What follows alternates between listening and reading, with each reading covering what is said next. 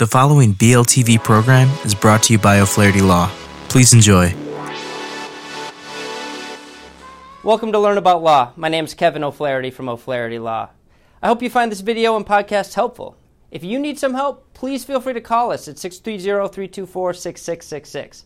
We offer free consultations in many areas of law, and we have several geographic locations for your convenience. We serve all of Illinois, and we're also happy Hi, to meet with you This and provide Andrew most legal services Law. virtually. This With is the second part of a three-part series discussing the basics of guardianship. I'm going to discuss court preparation in this video. So, if the guardianship is valid, the applicant or his or her counsel must prepare the following after receiving the report from the guardian ad litem. 1. Petition for appointment of guardian. The petition is the formal request to the court for the appointment of a guardian. 2.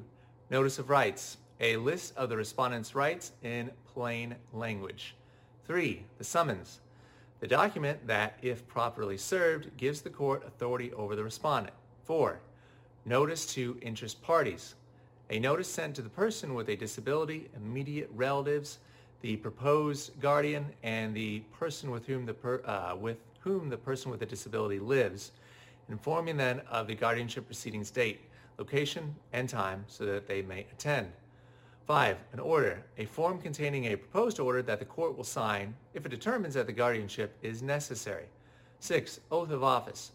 The designated guardian's official agreement to act as guardian. 7. A bond. A financial guarantee that you will pay for any harm to the estate up to a certain amount. It's possible that a surety would be needed. 8. Statement of rights. This form is required in Cook County and many other Illinois counties to inform the newly adjudicated ward of his or her rights, including the ability to discharge the guardian or change the guardianship order. So, what actually happens after all the paperwork is prepared? Well, a physician's report is filed with the petition for the appointment of a guardian. The clerk stamps the warrant, which includes a copy of the petition, and normally gives it to the sheriff to send to the person with disabilities.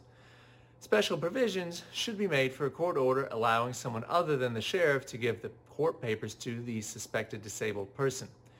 If the person is concerned that the arrival of a sheriff may upset him or her, or if he or she moves to another county after the case is filed, but before the papers are delivered, this option might be sufficient. It can also be done in order to save money on sheriff's fees. Each person whose name and address appear in the petition receives a notice with a copy of the petition attached. This includes the proposed guardian, the person with whom the alleged disabled person lives, and any actual acting guardian of the alleged disabled person. When filing the case with the court, it is a good idea to have at least two additional copies of both documents. This is in addition to the additional petition copies that will be added to the summons, as well as other notes and copies for the petitioner's file. It's also worth noting that the court requires original documents. Some can only obtain copies. Within 30 days of the petition's filing, the court clerk or the judge should schedule a hearing. At least one witness will be required to testify at the guardianship hearing to support the need for guardianship. Unless the alleged person with disabilities challenges the appointment of a guardian or there is any other exceptional, exceptional situation, witnesses are rarely called in Cook County. Even if there is no contest in other counties, the judge can require a witness to prove the case. Until the court orders it, the doctor is not required to testify.